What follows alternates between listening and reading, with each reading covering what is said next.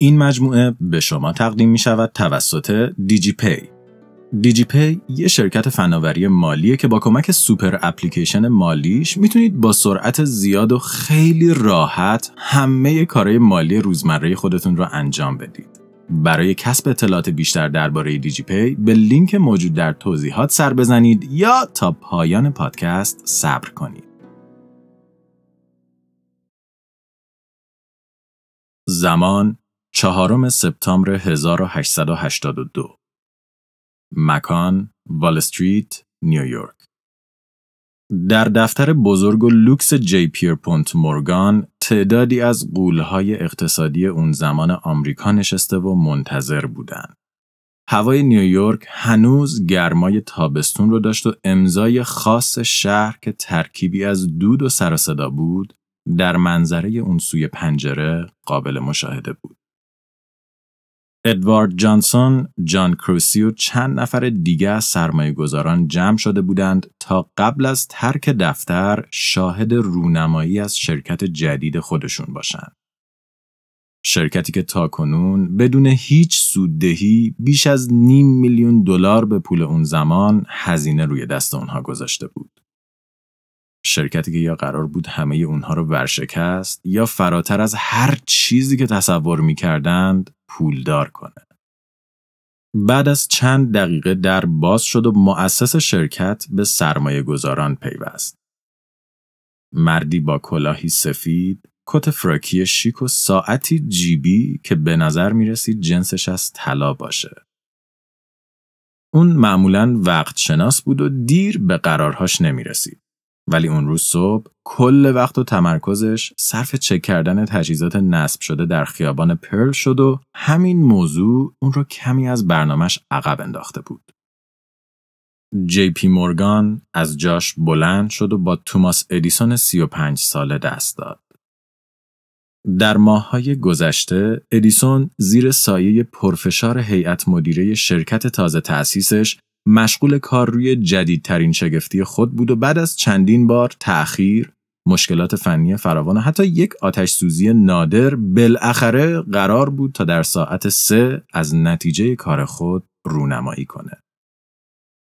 بعد از امضای اسناد و انجام کارهای اداری، هیئت مدیره شرکت نور الکتریکی ادیسون دفتر رو به مقصد خیابان پرل ترک کردند.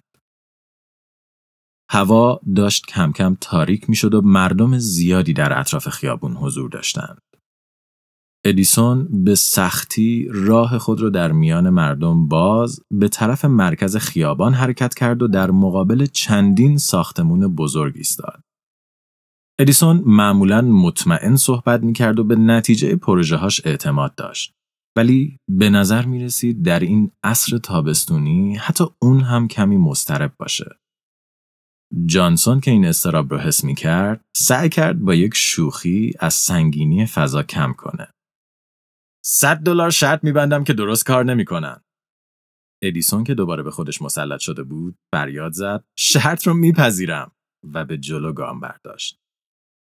ثانیه شمار ساعت جیبی ادیسون به دوازده رسید و ساعت روی سه بعد از ظهر قفل شد. ادیسون کلیدی که در نزدیکیش بود رو چرخوند.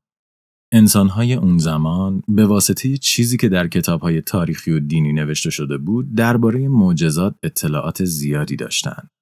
شکافتن دریا برای عبور موسی، زنده شدن مسیح بعد از مرگ یا حتی راه رفتنش روی آب.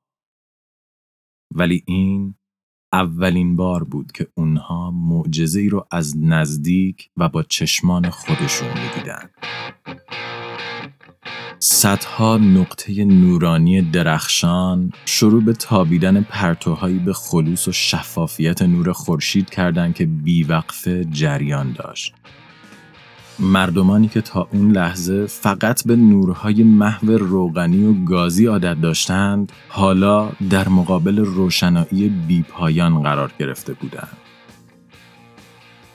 نوری که مثل هیچ چیزی که تا اون زمان دیده بودند نبود. نوری که جنسش زمینی نبود. در حالی که خورشید در آسمان نیویورک غروب می کرد و سایه تاریکی روی شهر گسترده می شد، خیابان پرل هر چیزی بود به جز تاری. توماس ادیسون که دوباره اعتماد به نفس خود رو پیدا کرده بود، کت خودش رو مرتب کرد و به صدها نفری که در خیابان جمع شده بودند نگاه کرد. خانم ها و آقایان به عصر الکتریسیته خوش آمدید.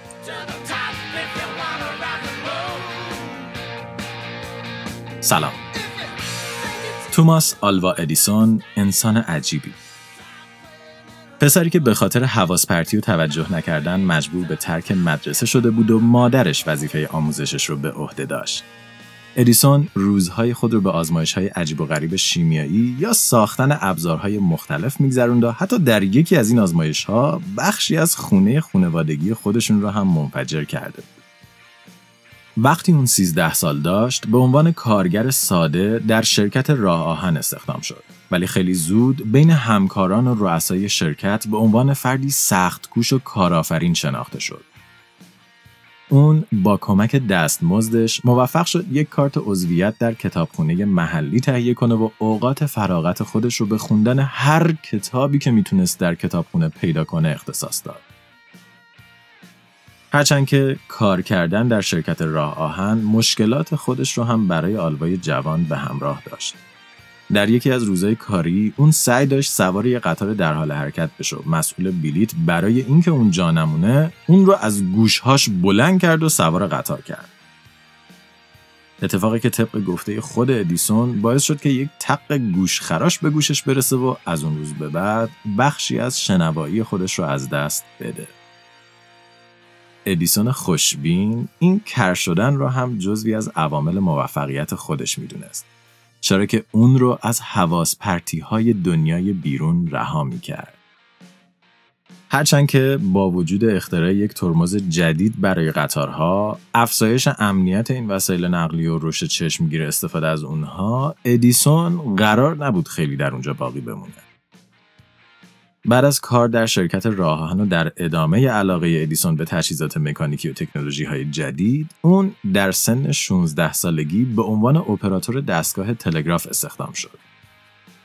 در زمانی که در جنگ داخلی آمریکا نیاز به افرادی که بتونن با زبان مرس اطلاعات رو جابجا کنند روز به روز بیشتر می‌شد، ادیسون موفق شد جای خودش رو در خط مقدم یکی از پیشرفته ترین نوآوری های زمانه پیدا کنه. بعد از پایان جنگ داخلی آمریکا، ادیسون که در ارسال و دریافت پیام‌های مرس به مهارت رسیده بود، در شرکت وسترن یونیون استخدام شد و از ایالتی به ایالت دیگه در آمریکا سفر می‌کرد تا پیام‌های مورد نیاز رو مخابره کنه. اما ادیسون جوان هنوز کنجکاوی دوران کودکی خودش رو حفظ کرده بود و در زمان کار با وسترن یونیون هر مرجع و منبعی که درباره تکنولوژی تلگراف می‌تونست پیدا کنه رو مطالعه کرد تا جایی که تصمیم گرفت شروع به افزایش بهرهوری و آپگرید کردن سیستم های فعلی کنه.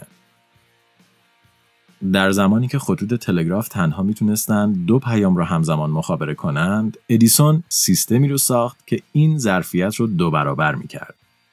و بعد از فروش این سیستم به رقیب وسترن یونیون به مبلغ سی هزار دلار، عددی معادل 500 هزار دلار امروزی، تصمیم گرفت کار در شرکت های تلگراف رو کاملا کنار بگذاره و به شکل تمام وقت به یک مخترع تبدیل بشه.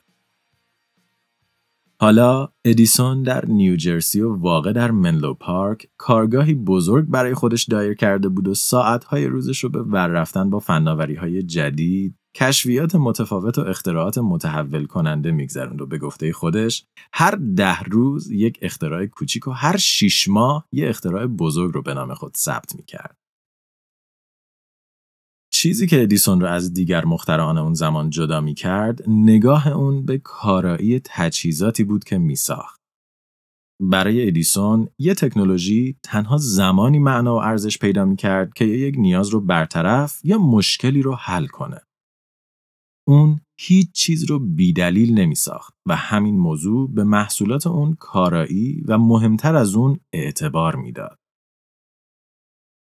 و در دهه 1870 چیزی که بیشتر از هر چیزی توجه این جادوگر منلو پارک رو برانگیخته بود تکنولوژی نوظهوری به نام الکتریسیته بود. الکتریسیته در قرن 19 هم داشت به تدریج به یک موضوع شناخته شده در میان دانشمندان تبدیل می شد. ولی تنها 100 سال قبل و در قرن 18 هم هیچ کس هیچ چیزی درباره این پدیده نمی‌دونست.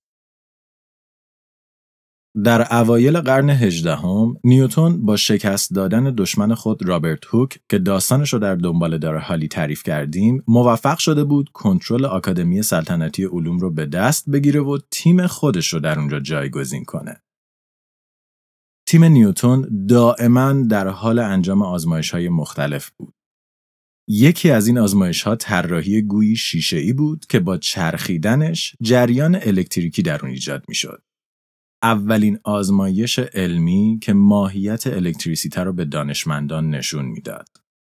بعد از این آزمایش، الکتریسیته به پدیده‌ای برای سرگرمی و شعبده بازی تبدیل شد. ولی هر چند سال دانشمندی با یک آزمایش دیگه دانش انسانها رو کمی درباره اون افزایش می‌داد. از باتری لایدن که می‌شد الکتریسیته رو برای مدتی کوتاه در اون ذخیره کرد تا تئوری بنجامین فرانکلین که الکتریسیته رو درست مثل پول دارای جریان می‌دید. جریانی که در اون الکتریسیته از جای زیاد به جای کم جاری میشه. هر کدوم از این آزمایش ها و نظریات مثل یک قطعه پازل بود که تصور ما از الکتریسیته رو کمی کامل تر می کرد و به دانشمندان بعدی اجازه می‌داد روی شونه اونها بیستند و قدم های بعدی خود رو بردارند. یکی از مهمترین این دستاوردها اما اختراعی بود که در میان یک دعوای خونین بین دو دانشمند شکل گرفت. لویجی گالوانی و آلساندرو ولتا رو شاید بشه دوتا از خونی ترین دشمنان تاریخ علم دونست. دو دانشمند با باورهای متفاوت و رویکردهای مختلف که هر دو به الکتریسیته علاقه من بودن. گالوانی معتقد بود که الکتریسیته خاصیتی مثل روح داره. به این معنا که درون همه موجودات زنده وجود داره و مثل یک عنصر الهی باعث زنده نگه داشتن ما میشه. اون برای اثبات این باور بعد از کشتن یک قورباغه دل و جیگر اون رو باز کرد و سپس یک سیم مسی رو به اعصاب اون نزدیک کرد. با هر بار نزدیک شدن سیم، پای قورباغه که اکنون مدت ها بود مرده بود تکون می‌خورد و گالوانی همین موضوع رو به عنوان اثبات باور خود می‌دونست.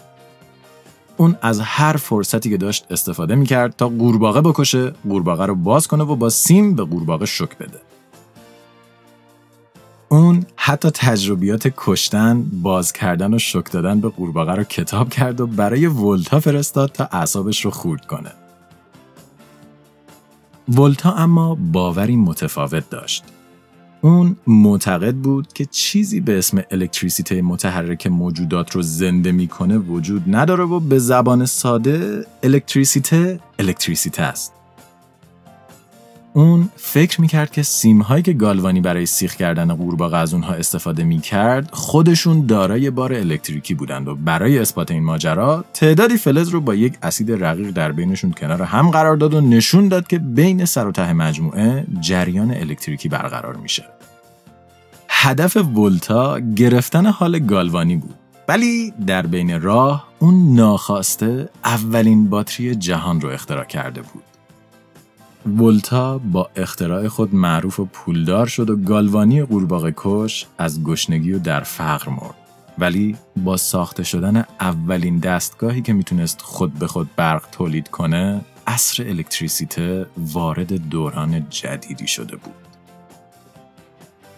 با وجود این دستگاه، دانشمندان می‌تونستن آزمایشات بیشتر و گسترده تری روی این پدیده انجام بدن. و هامفری دیوی یکی از اعضای اصلی مؤسسه سلطنتی لندن از این ابزار نهایت استفاده رو کرد. هامفری تصمیم داشت با کنار هم گذاشتن تعداد زیادی از جعبه های ولتا، جعبه های فلزی که می‌تونستند الکتریسیته رو در خودشون ذخیره کنند، بزرگترین باتری جهان رو ایجاد کنه.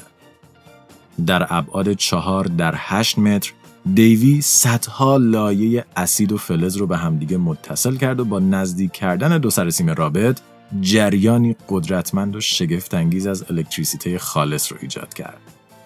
نوری پررنگ و قوی که کل اتاقی که باتری در اون نصب شده بود رو در یک لحظه روشن کرد.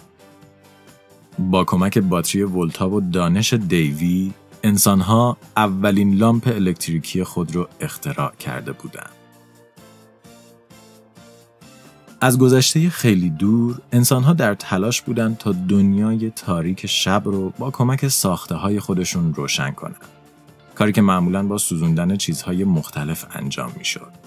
از روشن کردن آتیش در جوامع اولیه تا مشعل، شم و حتی چراغهای فانوسی.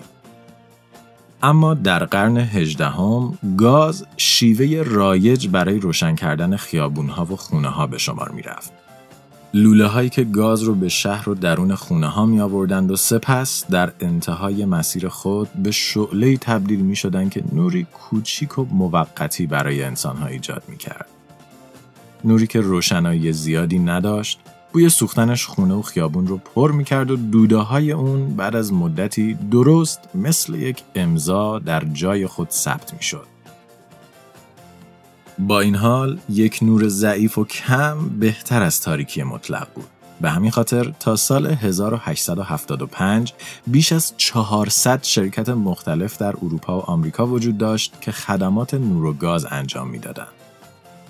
ولی آزمایش دیوی نشون داد که شاید راه بهتری برای روشن کردن جهان وجود داشته باشه و با بهبود کیفیت باتری های ساخته شده به دست مهندسین رویای ایجاد نوری ایدئال برای غلبه بر تاریکی دیگه خیلی دور از ذهن نبود. با گذر زمان چندین چراغ آرک در انگلستان نصب شدند و موفقیت اونها خیلی زود به گوش آمریکایی ها رسید و در سال 1878 ویلیام والاس از چراغ آرک اختصاصی خودش در آمریکا رونمایی کرد و درست مثل اروپا مشغول نصب این لامپ های بزرگ در شهرهای اصلی آمریکا شد. اما چراغ های آرک یه مشکل بزرگ داشتند. نور اونها زیادی شدید بود و خیلی توی چشم می‌زد و به جز استفاده در محیط های بیرونی مثل خیابونها، ایستگاه های قطار و حتی میدون های اصلی هیچ کاربرد دیگه ای نداشتن. اگه کسی قرار بود امپراتوری نوظهور الکتریسیته و سود هنگفت اون رو تصاحب کنه ابتدا باید یه راه ایدئال برای آوردن این معجزه به داخل خونه ها پیدا می کرد و این دقیقا کاری بود که ادیسون قصد انجامش رو داشت. اریسون به پیشنهاد یکی از دوستانش از کارگاه والاس دیدن کرد و در پایان بازدید به والاس گفت که اون به زودی ابزاری مثل چراغ آرک اون ولی خیلی خیلی بهتر خواهد ساخت و کسب و کار اون رو در هم میکوبه. ذهن ادیسون مثل همیشه دنبال فرصتهای طلایی بود و با دیدن پتانسیل الکتریسیته برای روشن کردن جهان اون در ذهنش معدنی از طلا پیدا کرده بود. خب قبل از اینکه داستان رو ادامه بدیم بذارید کمی درباره حامی این قسمت براتون بگیم. دیجی پی حامی این قسمت پادکست و مجموعه ACDC هستش. دیجی پی یه شرکت فناوری مالیه که سوپر اپلیکیشن مالی خدمات پرداخت الکترونیک و سرویس های اعتباری به کاربرای ارائه میده. یعنی شما تنها کافیه اپلیکیشن دیجی پی رو نصب کنید تا بتونید هر کار مالی که به ذهنتون می‌رسه رو باهاش انجام بدید. از انتقال کارت به کارت گرفته تا خرید شارژ موبایل، خرید بسته های اینترنتی، پرداخت عوارض و کلی کار دیگه. علاوه بر این با کمک دیجی پی شما می‌تونید از بین میلیون ها انتخاب در دیجی‌کالا خرید اقساطی انجام بدین. یعنی بدون نیاز به ضامن همونجا توی اپلیکیشن احراز هویت و اعتبار سنجی میشید اعتبار دریافت می‌کنید و بعد توی دیجی‌کالا آنلاین به صورت اقساطی خرید می‌کنید برای کسب اطلاعات بیشتر و استفاده از خدمات دیجی پی می‌تونید به لینک توضیحات مراجعه کنید یا اونها رو در گوگل جستجو کنید. برگردیم به داستان. ایستگاه قطار منلو پارک بیشتر از اینکه به یک ایستگاه رسمی شباهت داشته باشه شبیه چند تا دیگه تیر و تخته بود که به شکل موقت برای رفت آمد مردم نصب شده باشه چرا که تا اواسط قرن 19 هم کمتر کسی در اونجا توقف می‌کرد ولی در بهار 1878 یک خبرنگار از روزنامه نیویورک هرالد برای دیدن کارگاه توماس ادیسون از سکوی موقت پایین اومد و عازم محل کار این مخترع بزرگ شد. کارگاه ادیسون از دو طبقه بزرگ تشکیل می شد. طبقه اول دو بخش داشت. یکی برای کارهای رسمی و اداری و بخش دیگه برای کارهای فنی و شامل کارگران و مهندسینی می‌شد که در حال جوش و زب و اتصال فلزهای مختلف به همدیگه برای ساخت آخرین طرحهای نهایی شده در کارگاه بودند. طبقه دوم اما داستانی متفاوت داشت. طبقه که سر تا سر اون یک اتاق بزرگ بود که شیشه های دورش نمایی کامل از اطراف رو به داخل منعکس می کرد. طبقه دوم آزمایشگاه اختصاصی ادیسون بود. جایی که مخترع جوان شب و روز خود رو در اون میگذروند و به ندرت از اون خارج می‌شد. حتی با وجود اینکه خونه، همسر و دو کودکش تنها در چند قدمی آزمایشگاه بودند. خبرنگار تصاویر و گزارش خود از کارخونه اختراعات ادیسون رو ثبت و از توماس ادیسون تشکر کرد. ادیسون هم به اون وعده داد که تا چند ماه دیگه خبرهایی جذاب برای خبرنگار و دیگر اهالی نیوجرسی خواهد داشت. بعد از دیدن چراغهای آرک والاس و فارمر، ادیسون ذهن خودش رو روی الکتریسیته متمرکز کرده بود و می‌خواست وسیله ای مشابه اما بهتر برای روشن کردن خونه های مردم بسازه و در سپتامبر همون سال اون بالاخره به هدف خود دست پیدا کرد. اختراع ادیسون بی نهایت ساده ولی در عین حال شگفتانگیز بود. یک حباب شیشه ای که هوای درونش تخلیه شده بود، یک رشته نازک درون حباب که با جریان الکتریسیته داغ و درخشان می‌شد و یک کنترل کننده حرارتی برای اینکه از آتیش گرفتن رشته نازک درون حباب جلوگیری کنه. ادیسون اولین لامپ رشته ای در جهان رو اختراع کرده بود. در نگاه توماس ادیسون مأموریت اون از یک کسب و کار ساده فراتر می‌رفت. کسی که می‌تونست با موفقیت الکتریسیته رو به درون خونه های مردم بیاره قطعا به یکی از قدرتمندترین افراد آمریکا و جهان تبدیل می‌شد. ولی روشن کردن جهان برای آلواب مفهومی فراتر از این داشت. اون خود رو مثل پرومتیوس خدای یونانی می‌دید که نعمت آتش رو یک بار دیگه به بشریت هدیه میده. این بار به صرفتر، آسونتر و مفیدتر. برای ادیسون الکتریسیته فقط در روشنایی خلاصه نمی‌شد و در صورت موفقیت اون می‌تونست از این تکنولوژی برای ایجاد حرارت و حتی انرژی و تحصیل هر کاری که به ذهن انسان ها می‌رسید استفاده کنه. اما چنین رویای بزرگی هزینه بر بود و قبل از بلند پروازی ادیسون باید سرمایه لازم برای انجام مأموریت خود رو جور می کرد. به همین خاطر اون به کمک وکیل خود همراهی چند نفر از آشنایان قدرتمندش در 16 اکتبر 1878 شرکت نور الکتریکی ادیسون یا Edison Electric Light Company رو تأسیس کرد. ادیسون در مقابل پولدارترین افراد وال استریت از لامپ خود و روشنایی پیوسته و ثابتش رونمایی کرد و از اونها خواست تا هیجان غیرقابل وصف خودشون رو با سرمایه گذاری روی شرکتش جبران کنن. اون 15 درصد از سهام شرکت رو به مبلغ 50 هزار دلار اون زمان معادل یک میلیون و 300 هزار دلار امروزی بین سرمایه گذاران تقسیم کرد و بقیه رو برای خودش نگه داشت. با حل شدن مشکل سرمایه ادیسون تصمیم گرفت تا در قدم اول یه رونمایی باشکوه در حضور خبرنگاران از تکنولوژی جدید خودش داشته باشه.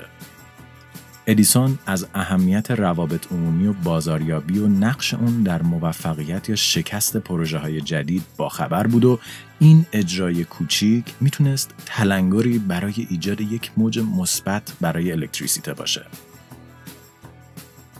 شرکت های گازی قطعا در مقابل رقیب جدید خودشون مقاومت می‌کردند و در دست داشتن ابزار رسانه به ادیسون این اجازه رو می‌داد تا نه تنها رقبای قدیم بلکه فعالیت هر شرکت الکتریسیته که می‌خواست در آینده با اون در بیفته رو بی اثر و خونسا کنه. ادیسون تصمیم گرفت تا برای این رونمایی هیجان انگیز کل کارگاه خودش رو با برق روشن کنه و از دنیای بدون گاز در مقابل مهمترین رسانه های کشور رونمایی کنه. هرچند که دو تا مشکل کوچیک در مسیر راه اون قرار داشت. لامپی که ادیسون طراحی کرده بود در اون زمان به هیچ دردی نمی‌خورد. در حقیقت لامپ ادیسون مشکلی نداشت و نور قدرتمندی درست می‌کرد اما عمر کوتاه یکی دو ساعتش باعث می‌شد که هیچ استفاده کاربردی نداشته باشه و استفاده دراز مدت از اون نیازمند این بود که هر فرد روزی دوازده بار هر لامپ رو تعویض کنه پنجاه سال قبل از ماجراجویی های ادیسون، دانشمند آلمانی گئورگ اهم به فرمولی رسیده بود که نسبت مقاومت با ولتاژ رو نشون می‌داد. ادیسون می‌خواست ولتاژ الکتریسیته لامپ رو پایین نگه داره تا برای مصرف کننده خطر نداشته باشه و طبق قانون اهم این به این معنا بود که مقاومت محتوای استفاده شده در لامپ باید خیلی بالا می بود. در مدت کوتاهی آزمایشگاه ادیسون به انباری از مواد مختلف و رشته های متفاوت تبدیل شد که هر کدوم به شکل جداگانه در لامپ ها به کار رفته و تست می شدن. تیم ادیسون میبایست هر کدوم از این لامپ ها رو به باتری وصل و زمانی که تا سوختن لامپ طول می‌کشید رو ثبت می‌کرد. فرایندی طولانی، خسته کننده و زمان بر. عمر مفید این رشته ها بعضی وقتا چند دقیقه و در زمانهای بهتر یکی دو ساعت بود. در حالی که ادیسون برای رونمایی خودش به لامپی احتیاج داشت که حداقل یک شب تا صبح و حدود 7-8 ساعت بتونه دووم بیاره. ادیسون در یک بازه 18 ماهه بیش از 1200 ماده مختلف رو تست کرده بود تا اینکه در 22 اکتبر همون سال به نخ پنبه کربونیزه شده رسید. اون و تیمش لامپ رو به باتری زدند و منتظر موندند. دو ساعت گذشت. سپس چهار ساعت. بعد هشت ساعت. لامپ هنوز سالم بود و میدرخشید. هوا روشن شد و لامپ هنوز روشن بود. و در نهایت چهارده ساعت بعد از روشن شدن لامپ مورد نظر از کار افتاد. بزرگترین صد جلودار ادیسون از سر راه برداشته شده بود و اکنون اون می‌تونست به شکل رسمی از اختراع خود رونمایی کنه. در هفته های آینده مسافرین قطار پنسیلوانیا که از ایستگاه منلو پارک میگذشت صحنه های عجیبی رو گزارش می‌کردند. ساختمانی در میانه های راه که در اون در پاسی از شب انگار خورشیدی درخشان در حال تابیدنه. حتی ادهی تنها برای دیدن این منظره بلیت قطار تهیه می‌کردند و حضور در مسیر پنسیلوانیا و دیدن کارگاه ادیسون درون قطار در حال عبور به یک جاذبه گردشگری برای ساکنین اون منطقه تبدیل شد. ادیسون و تیمش سخت در تلاش بودند تا اتفاقات درون کارگاه رو مخفی نگه دارند. اونها می‌خواستند در سال نو یعنی در 31 دسامبر 1879 و در آخرین دقایق دهه از اختراع توماس ادیسون رونمایی و فعالیت خود را به شکل رسمی آغاز کنند. چند هفته مونده به رونمایی، ادیسون به خبرنگار مورد علاقش مارشال فاکس از روزنامه نیویورک هرالد و مهمان ماه‌های گذشته کارگاهش درباره سورپرایز خودش گفت. ولی از اون خواست تا قبل از رونمایی رسمی هیچ چیزی در این باره چاپ نکنه. اون می‌خواست تا زمانی که از کارکرد درست سیستمش مطمئن نشده بود هیچ خبری به هیچ جا درز نکنه. ولی فاکس که هیجان چنین اتفاقی براش غیرقابل تحمل بود فردای همون روز تیتری بزرگ در روزنامه خود زد. دستاورد خارق‌العاده مخترع بزرگ ادیسون بدون دود و گاز نور تولید می کند. دیگه هیچ راه فرار و جای خطایی برای ادیسون وجود نداشت. اختراع اون باید کار می‌کرد. در 31 دسامبر 1879 ادیسون در حضور خبرنگاران کارگاه خودش رو با فشردن یک دکمه روشن کرد و خبر اختراع اون مثل توپ در کل جهان پیچید. هر روزنامه‌ای در آمریکا و حتی خارج از اون خبر روشنایی بیپایان ادیسون رو منتشر کرد و جهان از انقلاب بزرگی که در راه بود با خبر شد. هرچند که برای توماس ادیسون این تنها شروع ماجرا بود. اکنون که رسانه ها همراه اون بودند و مردم هیجان تکنولوژی جدید رو داشتند، ادیسون می‌تونست سیستم الکتریسیته خود رو به شکلی گسترده تر پیاده کنه. یک رونمایی عمومی در مقابل مردم و در ابعادی خیلی بزرگتر. ادیسون تصمیم داشت تا پایان سال بعدی سالی که تازه چند دقیقه از شروعش میگذشت یک محله کامل در نیویورک رو با نور لامپهاش روشن کنه. با کمک هنرنمایی اخیرش ادیسون 50 هزار دلار دیگه از سرمایه گذاران گرفت و مشغول کار روی پروژه جدید خودش شد. پروژه‌ای که ابعادش چندین برابر بزرگتر از هر کاری بود که ادیسون تا اون لحظه انجام داده بود و هر بخش کوچک اون خودش فرایندی پیچیده به شمار می‌رفت که باید با تمام جزئیات مدیریت می‌شد. ادیسون با سرمایه خود 60 عضو جدید به تیم اضافه کرد و کارگاه خود را از نیوجرسی به یک ساختمان چهار طبقه در مرکز نیویورک منتقل کرد. نقشه ادیسون برای پروژه جدید واضح بود. اون می‌خواست خیابان پرل که یکی از مناطق قدیمی شهر بود رو با حدود هزار لامپ روشن کنه. طرح جدید ادیسون نیازمند برنامه ریزی فراوون بود. اون باید لامپ های خود رو به تولید انبوه میرسوند بیش از 22 کیلومتر خط برق در شهر می‌کشید و یک ایستگاه تولید برق رو در شهر جا می‌داد. مشکل اول با ساخت یک کارخانه لامپسازی اولین کارخانه در نوع خود قابل حل بود. تیم ادیسون شروع به آماده سازی فضایی در نزدیکی منلو پارک در مسیر پنسیلوانیا برای این کار کردند. اما حل دو مشکل دیگه کمی سختتر بود. در اون زمان آسمان نیویورک با سیمهای مختلف سیاه شده بود. سیمهایی که شرکت های مختلف به شکل جداگانه برای ارائه خدمات تلگراف نصب کرده بودند. سیمهایی که قدمت بعضیا حتی بیشتر از خود شرکتاشون بود و بعد از ورشکست شدن کسی زحمت جمع کردن اونها رو به خود نداده بود. اما ادیسون نمی‌خواست به حجم این خطوط چشم خراش و خطرناک خطوطی که حامل جریان الکتریسیته بودند اضافه کنه. پس اون تصمیم گرفت تا سیستم برق خودش رو در زیر زمین نصب کنه. شهر نیویورک به خاطر خدمات مترو خود در جهان شهرت داشت و ادیسون می‌خواست در مسیر خطوط مترو سیمهای الکتریسیته رو جابجا کنه. کارگران شرکت در اپریل اون سال فرایند نصب سیمها را آغاز کردند. سیمهای برق در جعبه های چوبی قرار داده شده و سپس با غیر در برابر رطوبت عایق می‌شد. بعد از نصب چندین کیلومتر از سیمها، تیم ادیسون شروع به تست سیستم انتقال برق خود کردند.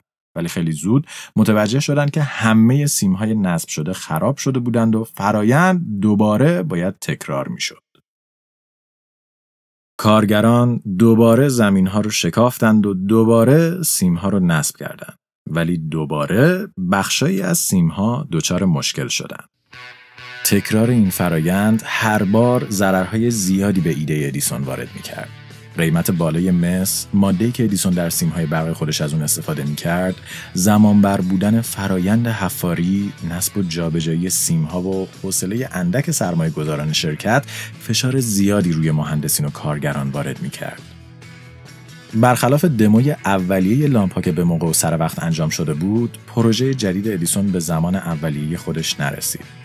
سال 1880 بدون نتیجه تموم شد و ادیسون سال جدید رو با این امید آغاز کرد که تا پایان اون بتونه نوررسانی خیابون پل رو به پایان برسونه. در اپریل 1881 ادیسون بالاخره موفق شد تا مشکل سوم رو حل کنه.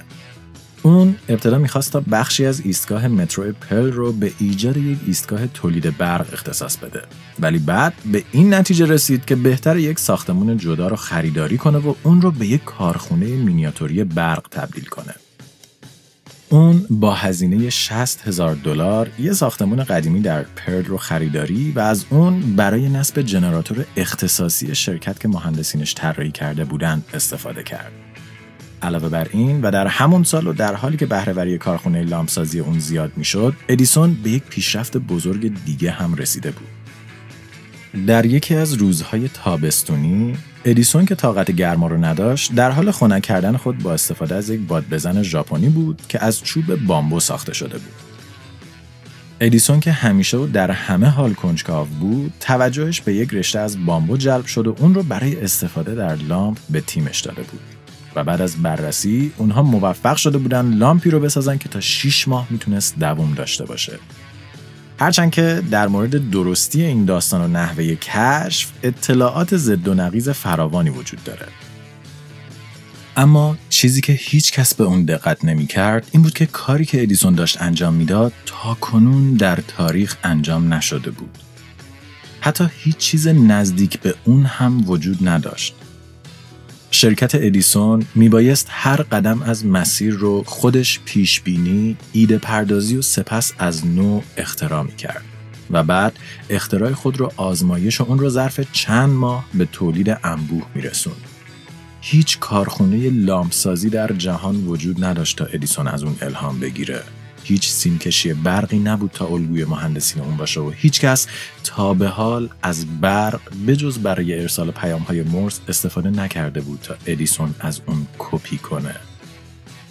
تیم ادیسون داشت یک صنعت جدید رو از نو می ساخت و طبیعی بود که عملی کردن چنین رویایی زمان می‌بره. هرچند که در سال 1882 تلاش های ادیسون و تیمش کم کم داشت به نتیجه می رسید. مهندسین اون بالاخره موفق شده بودند تا مشکل سیمکشی رو حل کنند. لامپ های ادیسون داشت با سرعت زیادی تولید می شد و ژنراتور اون در خیابون پرل داشت بدون مشکل کار می کرد. همه اینها باعث شد که تیم ادیسون بی سر و صدا و آروم آروم تست شبکه برقی که ساخته بودن رو آغاز کنند. توماس آلوا ادیسون اکنون 35 سال داشت. اون چهار سال گذشته زندگی خودش رو به شکلی بیوقفه به کار روی الکتریسیته اختصاص داده بود و اکنون زمان رونمایی از زحماتش داشت فرا می رسید. خانم ها و آقایان به عصر الکتریسیته خوش آمدید. با تاریک شدن هوا درخشش لامپ های خیابون پرل بیش از پیش لمس می شد. مردم تا پاسی از شب بی حرکت محو معجزه‌ای شدند که چشمهاشون داشت برای اولین بار می‌دید. هیچکس نمی‌تونست از نور بیپایان و شفاف لامپ های ادیسون چشم برداره.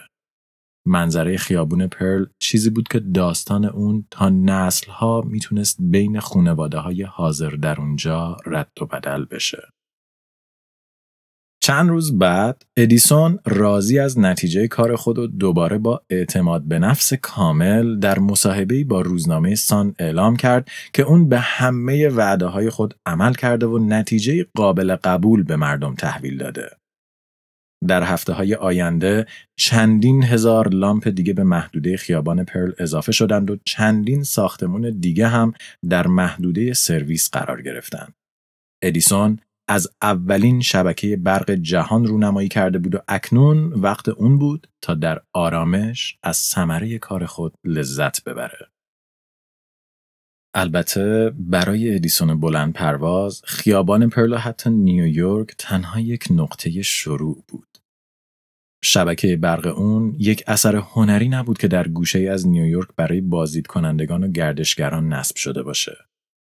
پروژه ادیسون اثبات طرحی در تصویری بزرگتر بود. در حالی که مردم از منظره خیابان پرل لذت می بردند، در پشت صحنه ادیسون و وکلاش داشتن نقشه یک تصرف گسترده رو می ریختند. تصرف کل آمریکا با نیروی الکتریسیته به کمک پول بیپایانی که سرمایه گذاران در حال ریختن به پای اون بودند و شهرت غیرقابل وصفی که روزنامه ها به مخترع جوان می‌دادند. ادیسون در دنیای الکتریسیته بیرقیب بود و می‌تونست بدون کوچکترین تلاشی امپراتوری گاز رو در کشور و حتی در جهان تصرف کنه. امپراتوری که تنها در آمریکا ارزشی 400 میلیون دلاری معادل 10 میلیارد دلار امروزی داشت و کل اون می‌تونست طی چند سال به شرکت ادیسون حامیانش تعلق بگیره. اما این همه ماجرا نبود.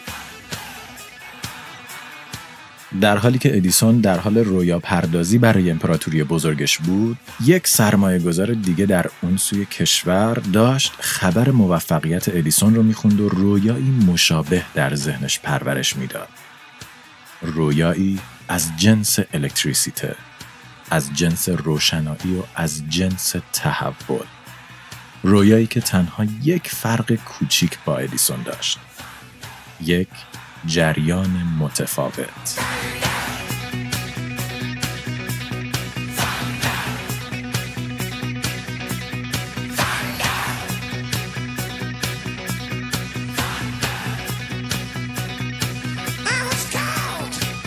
در قسمت دوم مجموعه ACDC ما به سراغ یکی دیگه از رویا پردازان صنعت الکتریسیته و دشمن بزرگ توماس ادیسون میریم و داستان سیستمی رو تعریف می‌کنیم که از مدل ادیسون به مراتب ارزونتر، آسونتر و مرگبارتر بود. پس در قسمت بعدی این مجموعه همراه ما باشید.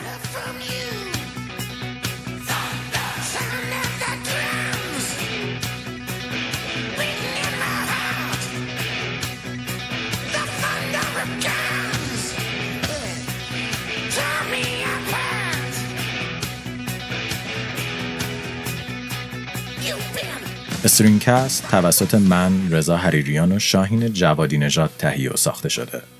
برای کسب اطلاعات بیشتر درباره این پادکست و همچنین گوش دادن به بیش از 90 داستان علمی از فضا، زمین و انسان می‌تونید به وبسایت ما مراجعه یا ما رو در تلگرام، iTunes یا Castbox دنبال کنید.